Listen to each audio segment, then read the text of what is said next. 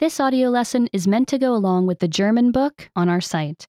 Be sure to get your book at GermanPod101.com. Schnell und langsam. Fast and slow. Ein Gepard ist ein sehr schnelles Tier. A cheetah is a very fast animal. Eine Schildkröte ist ein sehr langsames Tier. A turtle is a very slow animal. Ein Adler ist ein sehr schnelles Tier. An eagle is a very fast animal. Eine Schnecke ist ein sehr langsames Tier. A snail is a very slow animal.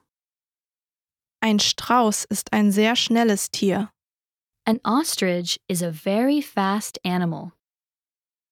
Ein Seepferdchen ist ein sehr langsames Tier. A seahorse is a very slow animal. Remember, you can download the book for this oh lesson and unlock even more great lessons like this. Go to GermanPod101.com.